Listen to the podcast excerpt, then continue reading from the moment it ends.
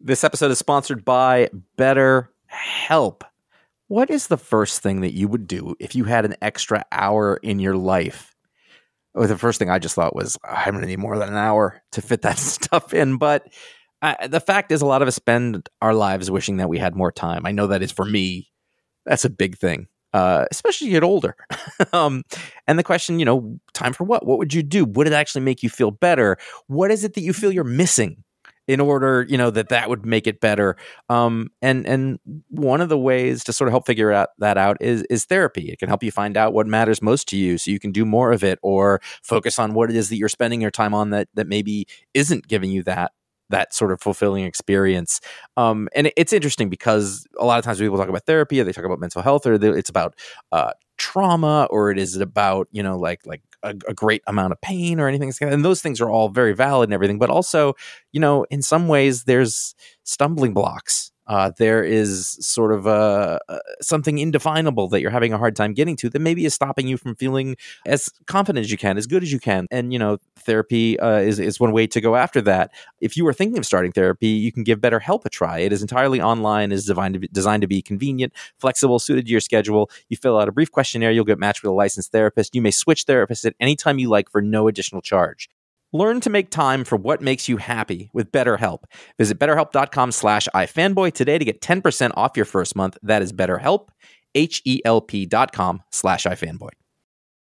This episode is brought to you by Paramount Plus. Get in, loser! Mean Girls is now streaming on Paramount Plus. Join Cady Heron as she meets the plastics in Tina Fey's new twist on the modern classic. Get ready for more of the rumors, backstabbing, and jokes you loved from the original movie with some fetch surprises. Rated PG 13. Wear pink and head to ParamountPlus.com to try it free. This is iFanboy Booksplode Avengers Forever.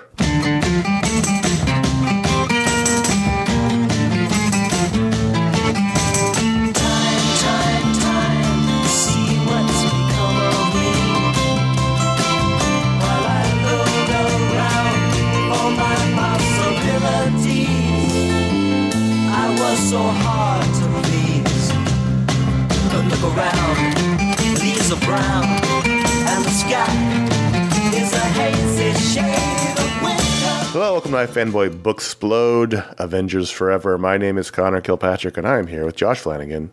Hello.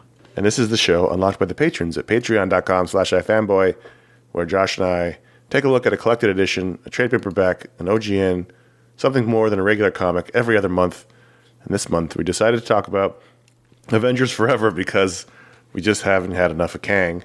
You know, it's funny. I didn't even think about it when we because we've been talking about doing this for a while. This particular volume, but they just they did they just recently, somewhat recently, time has no meaning, announced they're doing a new Avengers Forever story. That's good. Now, when we talk about it on the show, we won't sound completely lost trying to remember 22 year old memories. So that's coming out some point soon. I don't know when. But anyway, let's talk about this one. This was a tw- oh, spoilers. Spoilers for an old comic.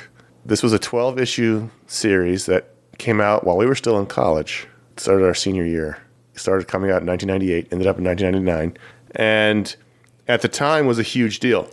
Kurt Busiek was, I'm sorry, this is written by Kurt Busiek and drawn by Carlos Pacheco with some inkers and actually just Jesus Merino the whole time. Look at that; they have the really? team together for the whole the whole no time. Kidding. I didn't know that he had he inked prior to. He's been around a long time. Let's do this Jesus properly, Merino. like a real team who hasn't skipped the Booksplode since August. Avengers Forever, written by Kurt Busiek, with plot assist by Roger Stern, the great Roger Stern, art by Carlos Pacheco, inks by Jesus Merino, colors by Steve Oliff, yeah, I mean, basically, the creative team is the same all the way through. Richard Starkings on letters with Albert Deschesne. That's pretty amazing. I believe that's pronounced Duchesne. Duchesne? Duchesne. It's not as much fun as Deschesne. Albert Duchesne. No. Well, it's true, but. Um, at the time this book came out, Kurt Busiek was still writing Avengers with George Perez. So that was the hot book at Marvel.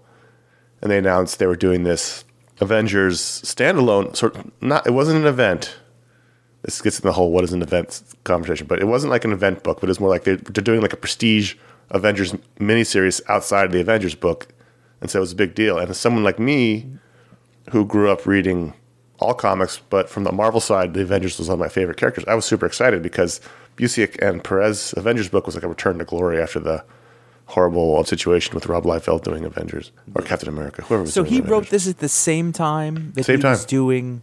That's crazy. Yeah. Well, it's too bad because you know he really phoned it in on this one.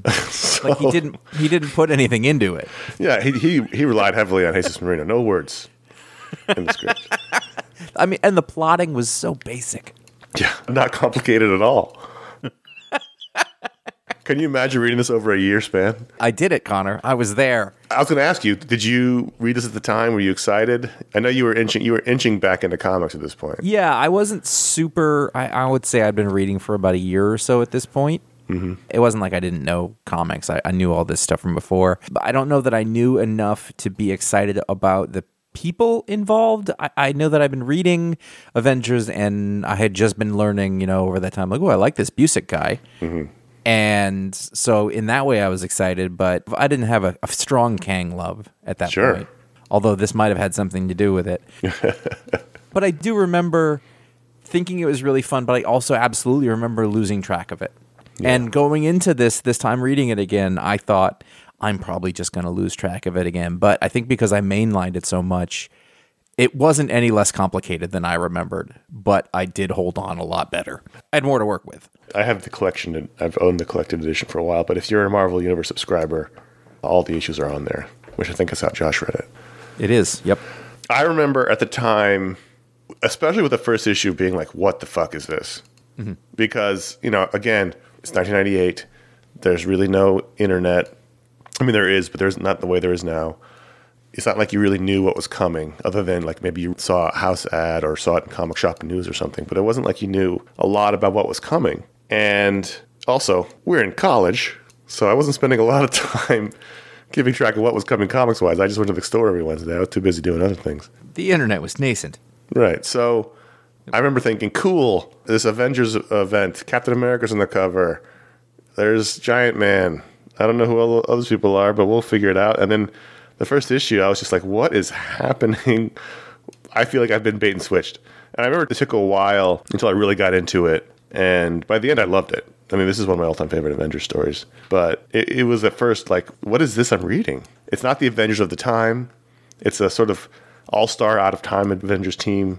There's some very unusual team members here. And it wasn't, you know, the Captain America I love to read. It wasn't the Hawkeye, although it was the Hawkeye I loved to read. He just didn't look the way Yeah, he was supposed it was it was both of those things at the same time. Right. So I remember as a, as a 20, 21 year old, I was like, what is going on here? But by the end of it, I loved it.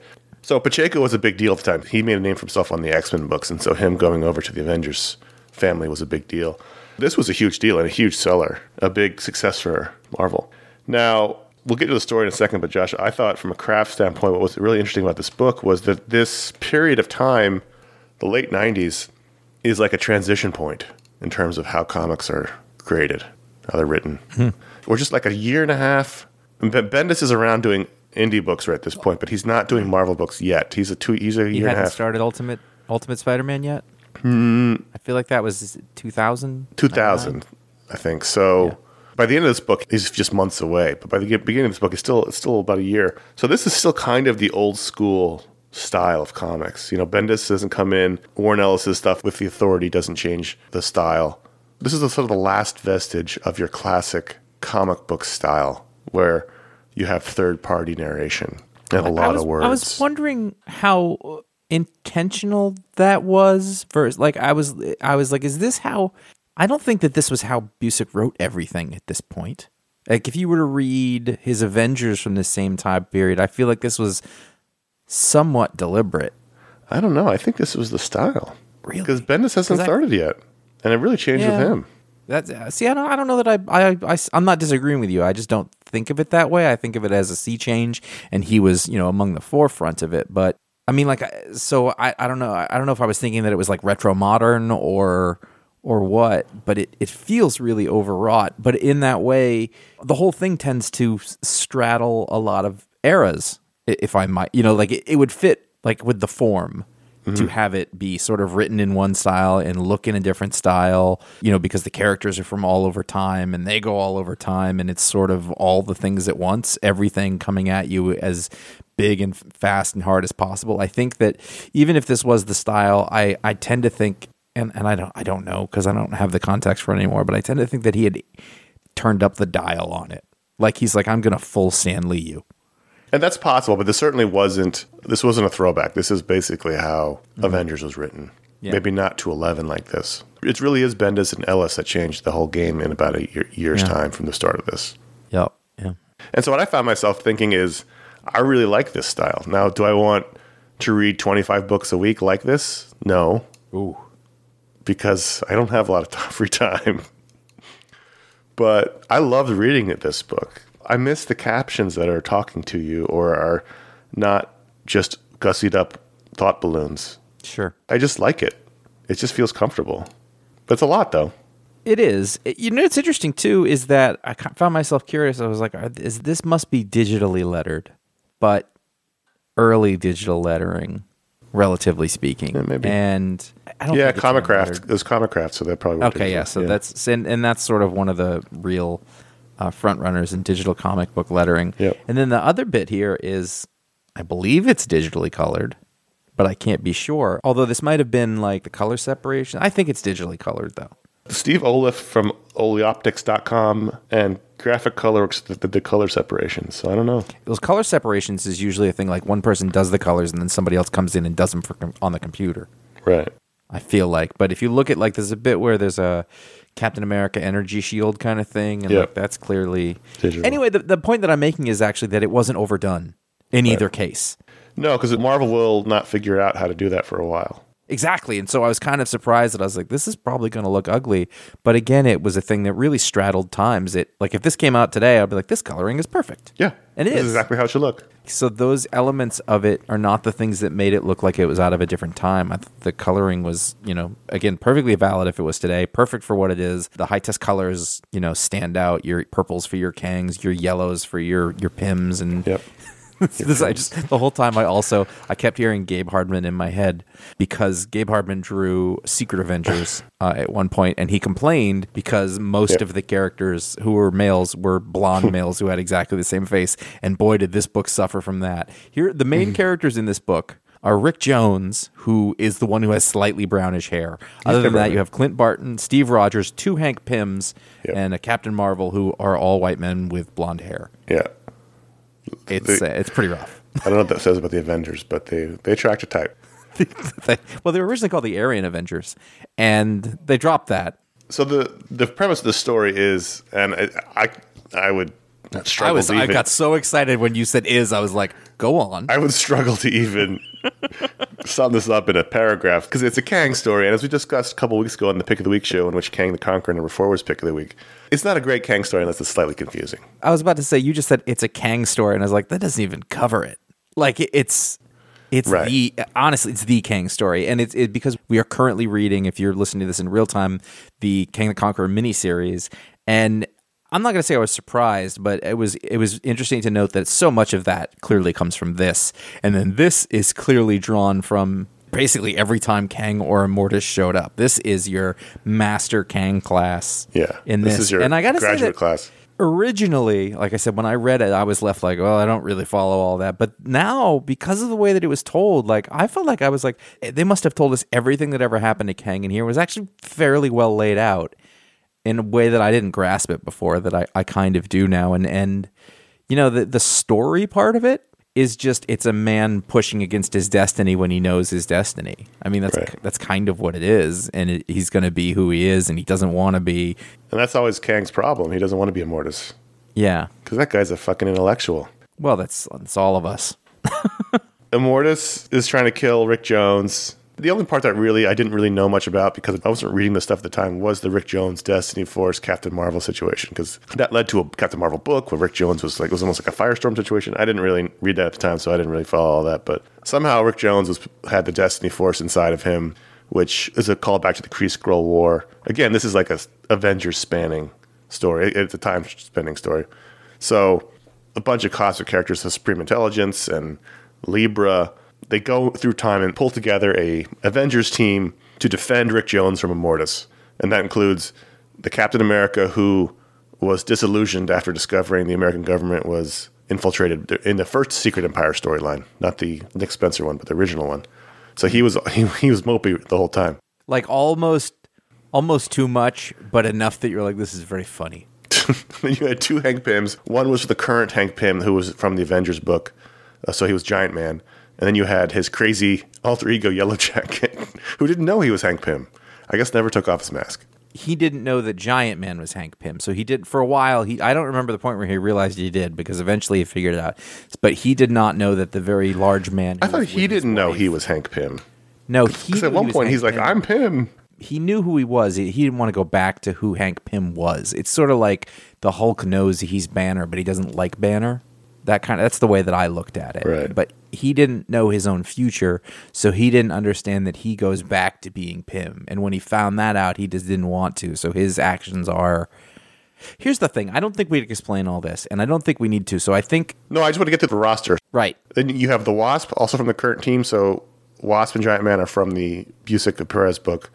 Songbird, who was from the future and also from Thunderbolts. Busiek and who drew it? Oh, this That's is favorite book Bagley. of all time. It's Bagley. The Captain Marvel from the future, and then the star of the book, really, Uh-huh. is one Clinton W. Barton. I don't know what his name, what his middle initial. or as he referred to himself several times near the end, Brer Barton, which was quite a stretch. Brer Barton. That was a few times throughout the book. Yeah, like it wasn't just once. The first time I was like, "That's interesting," and then he said it again because he would refer to himself in that he was full on Hawkeye in this, like exactly. Well, this is with post Kree Skrull War. Hawkeye wearing uh, not the purple outfit. a costume's actually worse than what he has now. Yeah, no, it's it, if you didn't think it was possible, his half top shirt, and I'm trying to find a good. There's a lot of science. There's a lot of science that doesn't make sense in comic book, but the science of how the sort of capelet top that he wears sticks to his skin right is pin part particles. of that problem. I guess so. So He had mutton chops. if you're rather new to comics, you uh, you've heard us talk about Hawkeye now and how he's not the original, he's not the old Hawkeye, and you know just how the personality is different. Read this book. this book will lay it out for you. This is how Hawkeye was when we grew up. He was the insecure carny chip on his shoulder. who spoke with sort of a he dropped his G's and Yeah. very different than the Hawkeye now. And this is the one I grew up reading. There was a high count of some of my favorite Marvel nicknames, such as Tall Socks and High Pockets. He always Uh, called Giant Man High Pockets or Yeah, tall, or socks. Tall Socks. Yep. Oh, that came up a lot. Yeah. Oh, Brer Clint. Brer Hawkeye. So then they spend 12 issues either chasing Kang or Immortus or running from Kang and Immortus or fighting Kang and. There's a lot of We're fighting a lot of things Kang. that go on here. They teamed with Kang. Teaming up with Kang at the end, they did take a trip through Marvel history. They go to the Old West. They see all the classic Marvel Old West characters. Then they take a trip through alternate Marvel history because there's bits where it happened. You I don't remember this, and they're like, "Well, we don't remember this," and you go, "Oh, this never happened in our timeline." Uh, I guess the the other thing that sort of came out, just like I said, it, it reminded me a lot of the Kang series that we've been reading now. Is also how much of the recent um, Loki series, which I forgot Loki was even in it, came from this. Well, that was the other thing I thought while reading this was this, this particular book is almost like a Rosetta Stone for a lot of things going on now, or things we've talked about in the last year. I mean, there's even a whole bit here that references the Avengers West Coast storyline that was a Booksplode earlier this year when they talk about the Vision's body and whether or not it is actually the Human Torch and where it comes from, and they even go back to a scene from the book that we read earlier this year Yeah, between that and the timekeepers that was directly in the Loki series, this was I was like, there's a lot of stuff we've been dealing with this year was in this book. It was really sort of eye opening because I haven't read this book in I don't know twenty years. and in Loki, the Immortus slash Kang is never called that. He is an Immortus type version of that character. He's called He Who Remains. Right. But there is a He Who Remains in this who is neither of those people, Unless he is, unless it is. that's what I assumed it was him.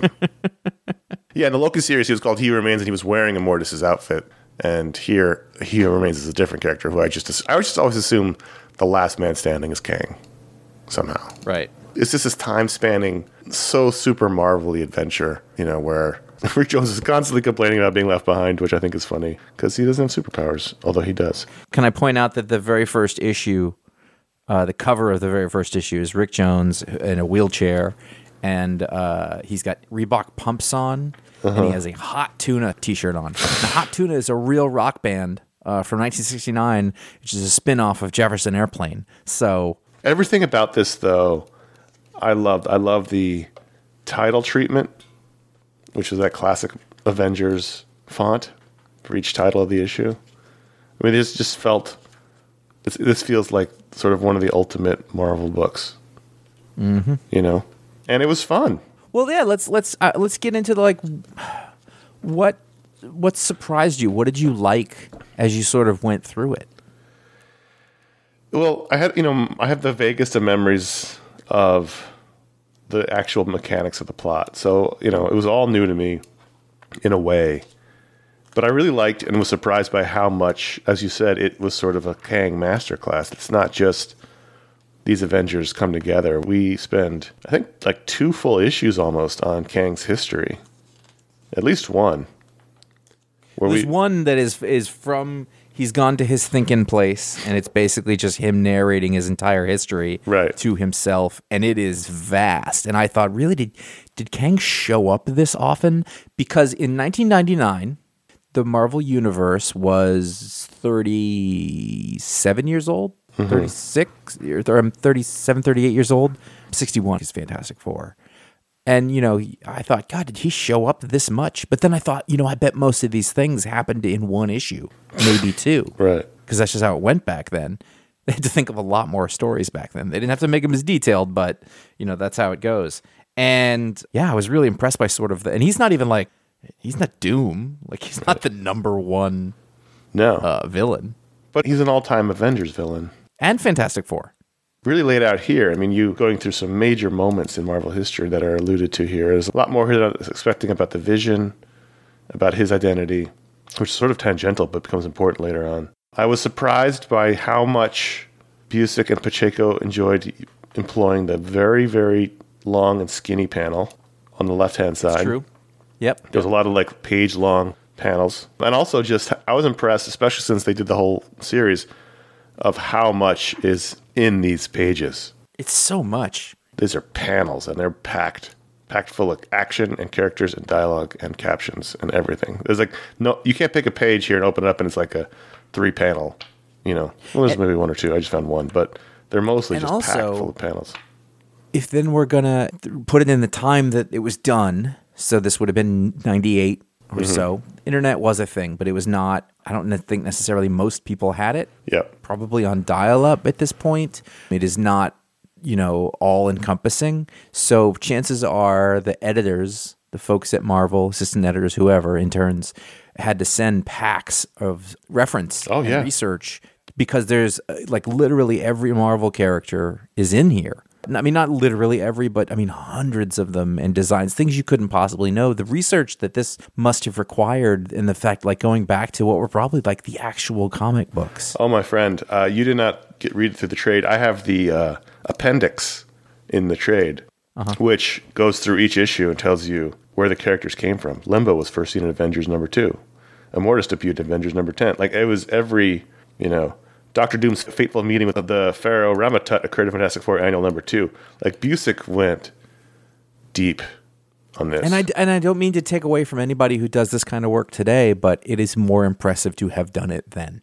right because you couldn't just call it up on the internet, is. Wikipedia. Right. And, I mean, or even even even they have files and they can cross reference or whatever. But like he had to know, you know, certain parts of it, and then you go and you've got to read the thing. And you need I'm the visual sure- reference for the artists. And it, It's, all. It's a lot of work. Yeah, but so at the same time, you know, I wasn't necessarily enough of a Marvel head at the time to like I could appreciate the craft of it, but I didn't get as many of the references and bits this time. You know, now Oh, I think for sure. I mean, even though I was. I had been reading for 15 years at that point. I still would a lot of what had gone over my head much less now than I, you know, as a as a super user now, I get a lot more of it. Mm-hmm. I mean, this is just, just this appendix just goes on for pages and pages. I mean, if Busiek didn't read the entirety of the Avengers history to do this, I don't, you know, he must just have it at his fingertips. I mean, I think there's a good chance that a lot of these guys did. I think Busiek and Waid, who are coming up at the same time, and while they're not interchangeable, uh, they're Well, you'll be not be surprised that Waid was involved in, in the germ of this idea.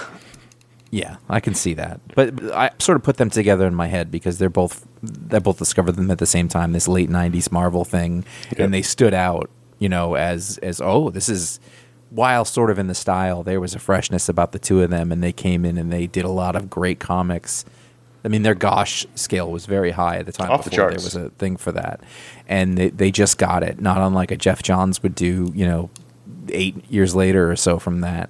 And they don't have the same style. They're not the same guy. No. But I do think of them as sort of like they came through and rushed it at the same time. And you know, when then Waid not long ago did that history of the Marvel Universe thing, which reads like this but with less plot. You Right. didn't have to make it up. It was Waid's idea to pull the Avengers from various points in time. And that's the thing that makes this a perennial Yep. Because it's the thing that makes it not like that's why you don't do it in the regular Avengers ongoing book right there. Even though you could have because you've got Hank and Janet, you know, they could have been the linchpins and you could have said this was going. It's not all that different from whatever Jason Aaron's been doing in Avengers now. But it's funny to have him do this at the same time as he's doing Avengers, which is at the same time as he's doing Thunderbolts. Those are all big ass team books. It does take us a lot of energy. I really wonder what his scripts looked like. I don't know if they did full script back then. There was actually a really good introduction he wrote here. It was two pages. I just read the issues, basically. Sure, sure, sure. I, but I had the whole thing, so I read, I read this too, and he said basically they almost loosely plotted it, like they had a roadmap, Really? but they were like, "We'll see if we get there." Wow. I think that shows a little bit. He usually works with a super, super tight outline, but here he was like, "Let's just sh- see what happens." We know the big pillars, we know the, the big beats, but let's see. And they said they pulled, you know, they pulled it off for the most part. Mm-hmm. I had tons of fun reading this. I mean, it's dense. It took me a long time. It was 12 issues. It's probably enough material for like 30 modern comics, mm-hmm. but I had fun. I remember, you know, at the time, just wanting a big old Avengers story, and this was like, okay, now we're, now it's an issue with the Kid Colt and the Two Gun Kid, and now it's an issue with these future fascist Avengers, and now it's an issue about Kang. So I think at the time, not that I was a child, but I was younger. I wasn't really appreciating, and I did enjoy it. I did. I did really enjoy it the whole thing the way through, but I didn't love it as much as I was hoping to because it wasn't what I was expecting. But by the end, I, I did love it. I didn't at any point expect not to love it, mm-hmm. but I loved how hard it leaned into what it was. Right. Like it was so, and no one could do this now. This is the other thing. No one could do this now unless they had grown up reading these comics as they were coming out and had, you know what I mean? Like even if Dan Slott's got to be younger than than these folks, but Yeah, even yeah, so, like, sure. I don't think it works. Like guys who came up reading comics in the late 60s and 70s and then got involved in them professionally, like they had that and they they lived in a couple of different worlds and there, there was there wasn't so much of a line behind it. I think that the this book came out exactly when it did when it had to and it couldn't have come out at any other time. And for like I, honestly also I don't know if you are 10 years younger than us and you go back and read this, Mm-hmm. I don't know if it's going to do the same thing for you. I still think you can enjoy it. You might not enjoy it exactly the same way, but that's everything. Yeah, I love the story. It's crazy. You have to buckle your seatbelt Yeah. for a wild Kang ride. You know, Kang Bang Walla Walla Bing Bang, as Alcott calls him in the page I just found. It's really a Hawkeye tour de force. that that yeah no it was that another bit i think was at the end you, you think you're going to lose track of it and that's when they show up with a kang cycle which is this three-wheeled uh, that's great. armored cycle that goes through time kang is in the front with an armor shield and then in the back is uh, rick jones and then strapped on uh, there's two seats in the back i'm trying to, i'm looking for it to see who's in the other seat but Right. and then strapped to the back is the Supreme Intelligence, who's much larger than the whole thing itself. The Supreme Intelligence Right, is one of my right. favorite villains because you just have no idea what to even do with that. Like, I don't know if he's a good guy, if he's a bad guy. I don't know anything. Oh no, Rick Jones is driving, and then Kang is in the back seat, and he is armed to the teeth. He's got his big double barrel gun in his right hand, and his big sort of rocket launchery thing in his uh, left. oh, yeah. I found that page. and Yep. then the supreme intelligence is just hanging off the back. But you gotta understand, he's like a giant seal tank, yeah. and okay, there's Kirby dots all Everywhere. around, everywhere. And then the, it's great. I just have to. So that's at the end of. I think it's the tenth issue, maybe the eleventh. I think it's the end. Uh, of the it's the end of 10. Is that shows up. And then as you come into the the 11th issue the first page is or the second page is is that them coming back in. And the second panel It's basically the same shot from a slightly different angle. The second panel is the Avengers, all of the blonde men reacting, mm-hmm. and just the big giant man's like Kang, and then Yellow Jacket, yep, Kang, Rick, and then Clint delivers the Supreme Intelligence? On a dune buggy. I was like, Fuck yes! it's just it's joy. I think 11 was my favorite comic issue. book form. Yeah, it, it that was, it really it got better as it kept going. It didn't lose steam. I loved the Kang Avengers team up. You know, I always loved that. Yeah, I like that. And there was they they also helped illustrate a thread where Kang throughout the whole thing in history like really like respects the Avengers. Like there's all these times where he doesn't kill them or he doesn't Well, yeah, Immortus was supposed to destroy them, but he keeps the timekeepers from killing them. Yeah. Mm-hmm. It's a hell of a book. It is a moment in time that is captured really well and captures an era, the end of an era really well. And I think if you weren't reading that then, you have to know that going into it, that this is not like any comic you're going to be reading this week. Yeah. It's a time and a place. And it's not like the 60s comics either. It's a combo. It's a mishmash of the Yeah. of, of the eras. It's modern, but it's throwback. It's dense. It's over the top. It's very fun. So this would be the point where I would ask like is there anything you didn't like about it? But I couldn't think of a way to answer that. Yeah, it's tough because it's so sprawling. You know, there might be s- scenes or whatever, but the things that are weaknesses about it don't feel that way because that's part of the enjoyment. Weaknesses are really just like it's way too much. yeah, Like It's a if a comic book like this came out now and I, I don't think I could even if it was trying to be retro modern or or God forbid somebody was doing this sincerely now, you'd be like, all right, less on the pages. But in this is just so much part of what it is. But I, I mean I think if you read um Right. what was that Green Lantern the Green Lantern? That felt The a Green little Lantern, like yeah. this. The, the Grant Morrison book, where it was just so much coming at you all the time, and it was just on the edge of being unhinged. Now I didn't have enough to hold on to there, and it was it was probably more frenetic, but that's the closest I can think of of sort of a modern version or contemporary, not modern, right. uh, of sort of that kind of book, and it doesn't work really well. I think, But even then, you had a art style that's completely di- opposite of this. Yeah. Yeah, that's true. But at times, Liam Sharp's art style is completely opposite of itself. So, Well, that was another problem. Yeah, there's nothing like it. They don't make comics like this anymore. They don't make them like they used to, kid.